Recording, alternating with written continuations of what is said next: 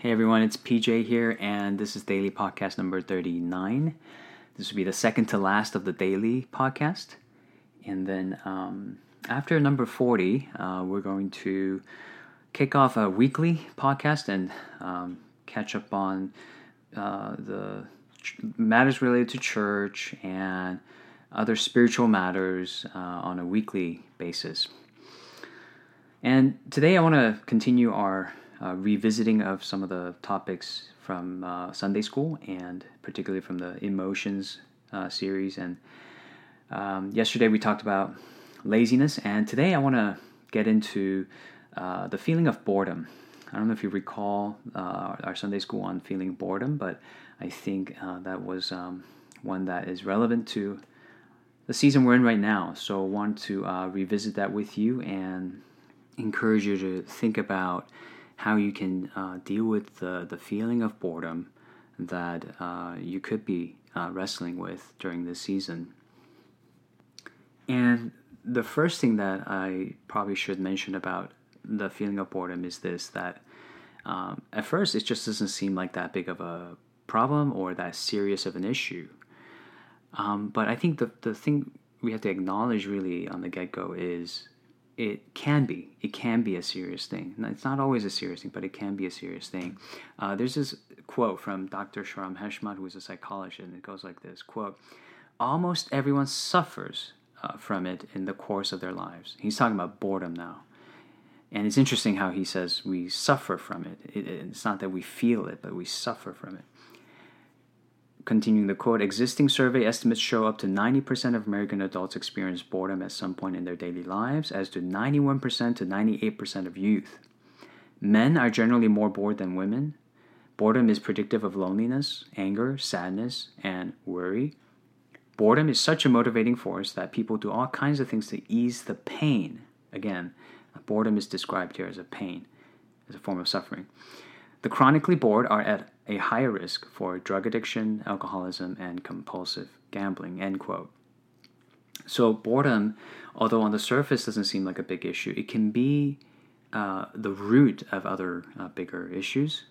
And uh, I think you can also see boredom sort of being on this spectrum. You know, so maybe you're on the uh, less serious end of that spectrum, but uh, everyone starts there. And when uh, boredom becomes unaddressed, it's left alone, it can then transpire into um, bigger and more problematic things.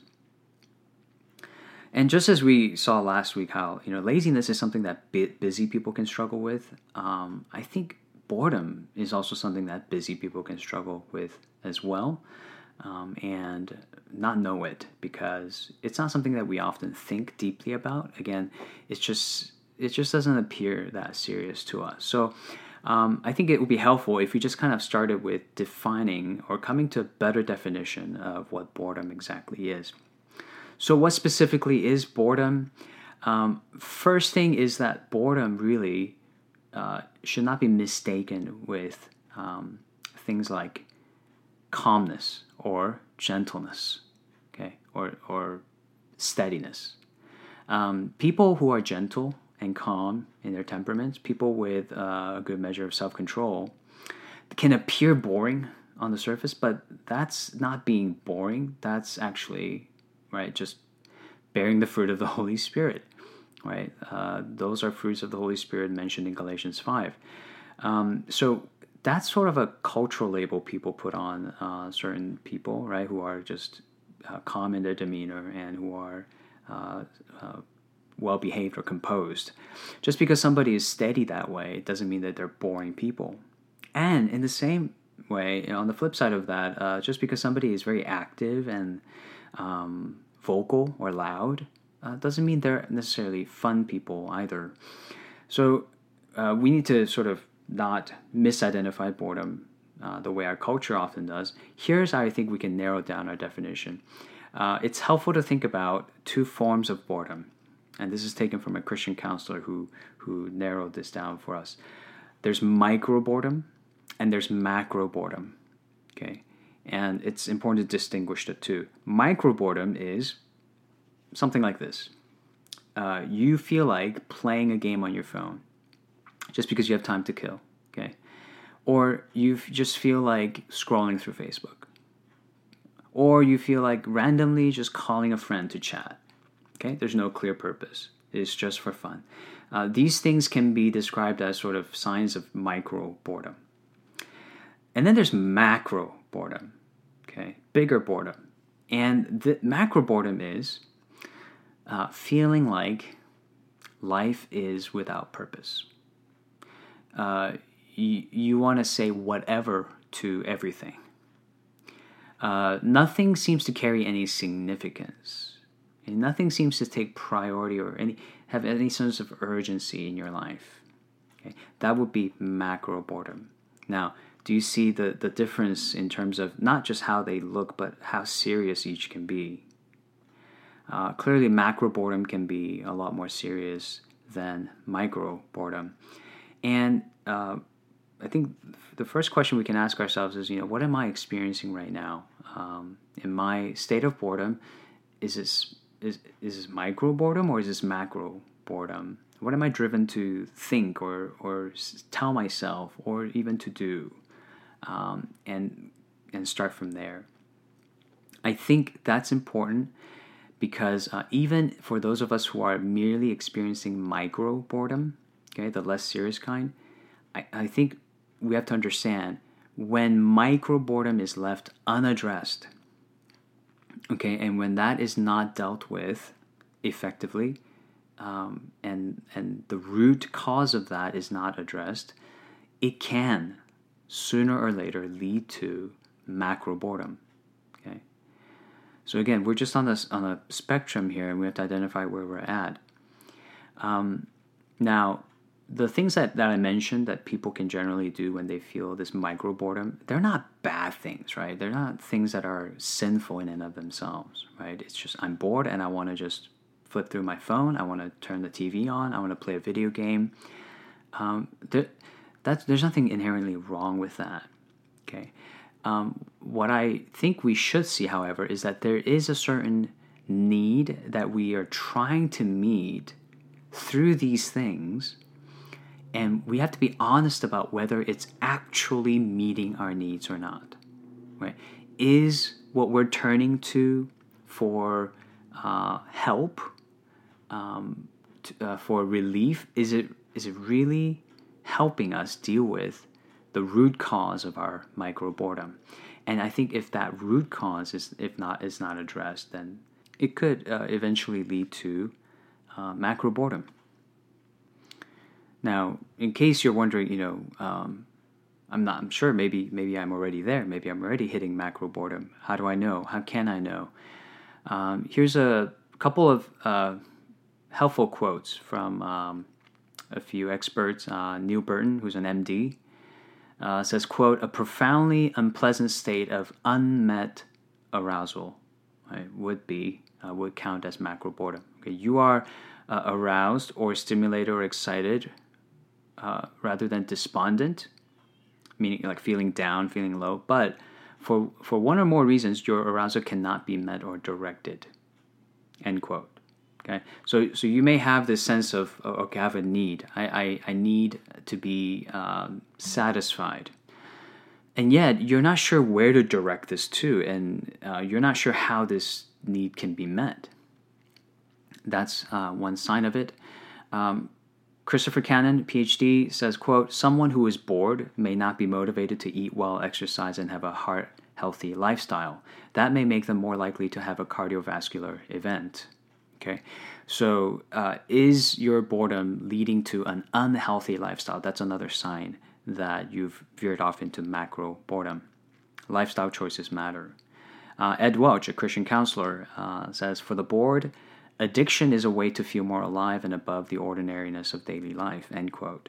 Okay um, do you sense do you see do you notice that you are becoming addicted to something uh, that you are habitually turning to something and you cannot get get off of it uh, and it's hindering you from performing other essential tasks? And that's another sign of uh, macro boredom. Uh, the international journal of epidemiology uh, actually says this quote you really can be bored to death. You really can be bored to death, right?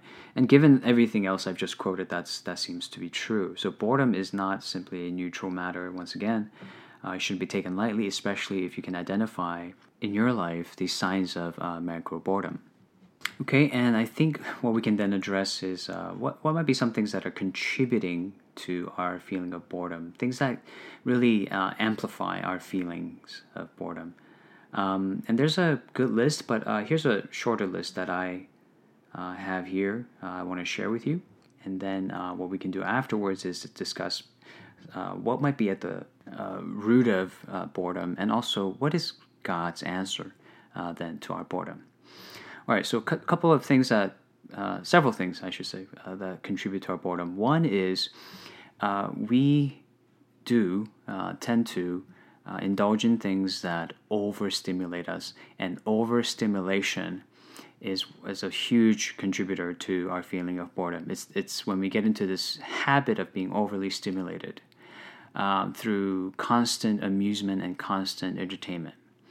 And what that does is it it leaves our brain in this constant high, high level of arousal, and um, leading to these very low moments that don't meet that high demand for arousal. Right, so it's this very bad cycle. It, it, it we create this high that creates the low, um, and it's especially kind of a troubling thing for I think younger people uh, who are really suffering from being overly entertained right? As ironic as that sounds, they're suffering from being overly entertained. Um, see, even for us, right? When we open up our phone, for example, our smartphones, um, the first thing, right? We will often turn to, first to the thing that will most easily entertain us, right? And uh, there's a lot of stimulation going on with very little work that we put into it, right? Um, while there are an infinite number of things that we can be turning to that that entertain us, uh, and that's because of the World Wide Web. We can access like the the the fun thing that's happening all around the world. Like we have access to, right? Uh, whatever's happening in Bangladesh, right, or Indonesia, we have access to through Facebook or Instagram. Um, otherwise, we would have a limited number of things that will be stimulated by it. But globally, you know, currently we're all so connected that we can just scroll infinitely and constantly be stimulated, um, and all the while being being passive, right? Being uh, inactive, you know, lying in bed or sitting on our couch. So uh, we don't put any work into it, but we're we're getting a lot of entertainment. Um, that creates this pattern of our uh, being numbed by uh, entertainment, numbed by amusement. And um, when this gets really bad, um, we have trouble with inactivity. We, we have trouble, we have real trouble with the moments of low arousal, uh, which really is, right, how our day to day tasks, the everyday life is really like. It's, it's really in these lower moments. The, the, so the problem of boredom, right, just falls upon us, uh, hits us when we are supposed to do these everyday tasks that seem mundane and routine uh, these daily tasks that are not meant to be highly stimulating, um, not meant to be entertaining us, and yet we think they, they're they're supposed to, because that's often the, the norm that we've we've been accustomed to. The norm is we have access to stimulation and entertainment. See, work was meant to be done responsibly, not entertainingly, right? it's meant to make us responsible people, not like funny people, right? Um, and fun usually comes along with the sort of the ability to uh, stay focused on a task, stay engaged, stay responsible, and yeah, you can draw joy from that. You can draw fun and excitement from that. But fun is sort of redefined today to be the highest aim, the highest virtue. Entertainment is the highest virtue. And without it, without the fun factor, it's almost like the task is meaningless. And, and that I think is due very much to our culture of overstimulation and over uh, hyper entertainment. So, um, understanding that our overstimulation and access to the internet can contribute to um, our feeling of boredom. And uh, here's another big factor to our feeling boredom is distractions, right? It's related to the first one, but uh, it's it goes beyond just you know our access to the internet. We're often distracted by something, and we don't even know about it or even aware of it, and we translate that into into boredom. Uh, there was an experiment done. It's very interesting. Uh, there was a room full of people who were given a newspaper article to read, with loud TV playing next door and another room full of people where they're reading a newspaper, same newspaper article, with soft and faint TV playing next door. And then later they were asked how that experience was.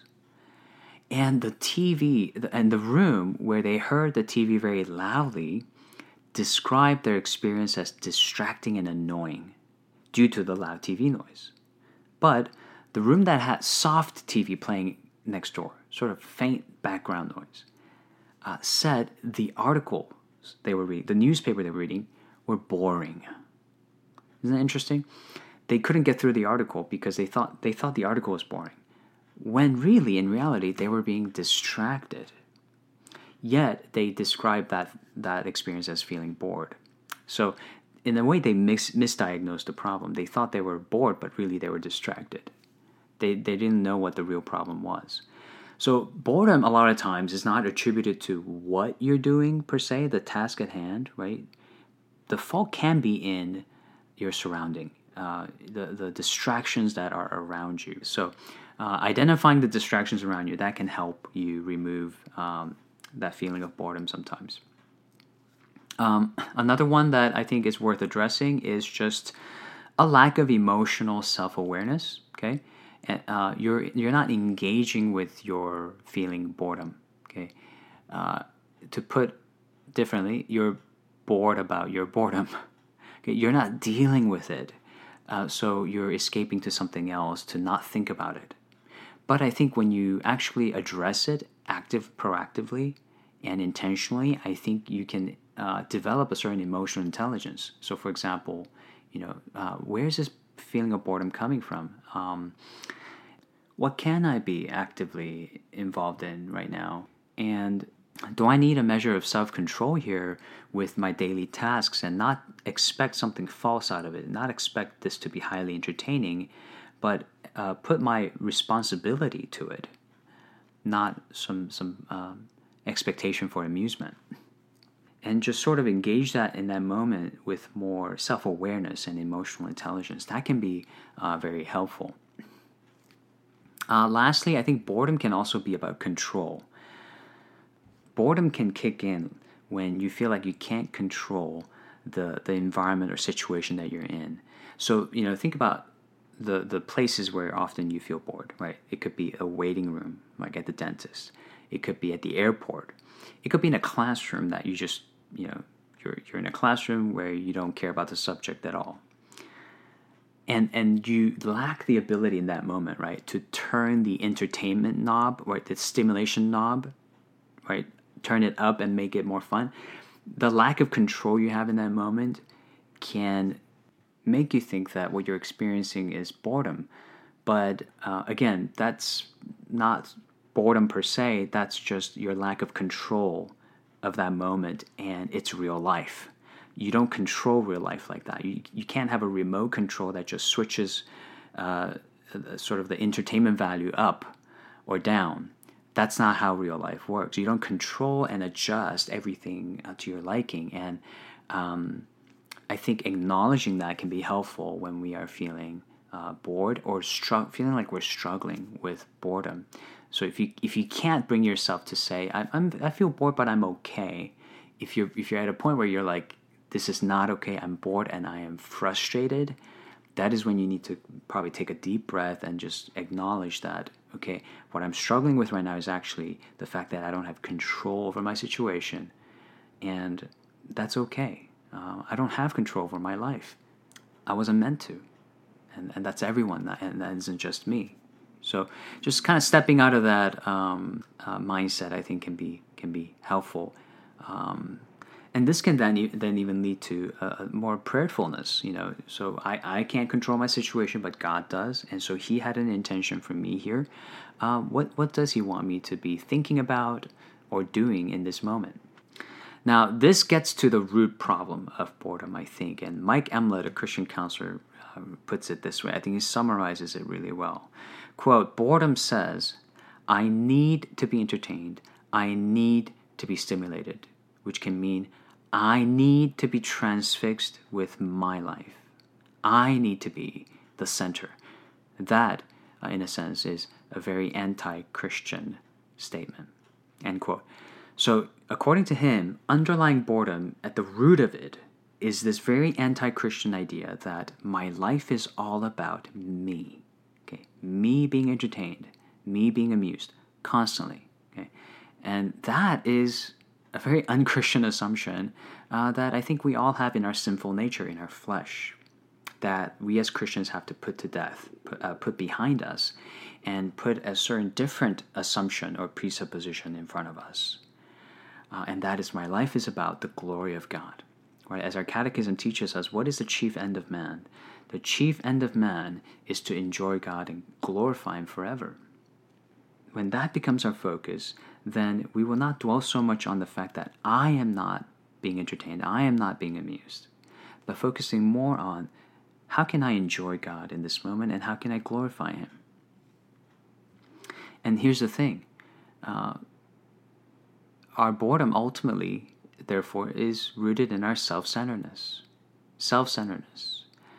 Uh, that, that's almost like the equivalent uh, definition, uh, synonym to sin itself. It's self centered, it's self glorifying, self gratifying. Uh, it's finding all the rest and joy and satisfaction we need in ourselves and not in God. And of course, we can't find it in ourselves, and therefore it becomes, right, sooner or later, this uh, unhealthy lifestyle becomes uh, a series of addictions. It becomes even a form of depression. Now, I'm not saying, again, every instance of boredom is a sinful moment, right? Again, I want to distinguish between micro boredom and macro boredom, right? So if you are veering towards macro boredom, you need to be serious about the effect of sin and self centeredness at, at, play here. Um, and if you are even experiencing micro boredom, be very careful not to not to be drifting off towards macro boredom. Now, let me just close by saying this. You know, here's God's answer to our boredom. Right? If that's the spiritual problem at the root of it, here's God's answer to it. Here's God's solution when we look at the scriptures, we find that we are given the noble task of being centered on the glory of God. And that means to live out His purpose for us as His image bearers. Okay? That is an incredible thing to keep in mind uh, for creatures that are made out of the dust. Okay? We're made out of dust. We're bound to be finite, right? Here today, gone tomorrow. And yet, we're called to be image bearers of the eternal, infinite, glorious God and live a life that is centered on Him. Living a life that He pays attention to. And just the thought of that, the meditation of that, should push against any inclination we have towards feeling bored or to make any statement about our life being boring. Okay? The reality of of of God and, and the gospel really is that we have been adopted as children of God through his son. And we have now all the reasons in the world to have this delightful sense of responsibility towards him, towards being a citizen in the kingdom of God, to be his uh, royal priesthood, to be his salt and light. And in the book of Hebrews, it says we have a cloud of witnesses now cheering us on, watching us, encouraging us to finish our race, right? Our life is not at all boring uh, when we keep this perspective in mind. It can't be. Um, there was this random headline that I saw a couple years ago that went like this Prince William pays surprise visit to local butcher shop. Right? That was a headline for the news article. Okay? And I read that and I was like, wow, is that actually news? Like, do people actually pay attention to that? And the answer is yes. People do pay attention to that.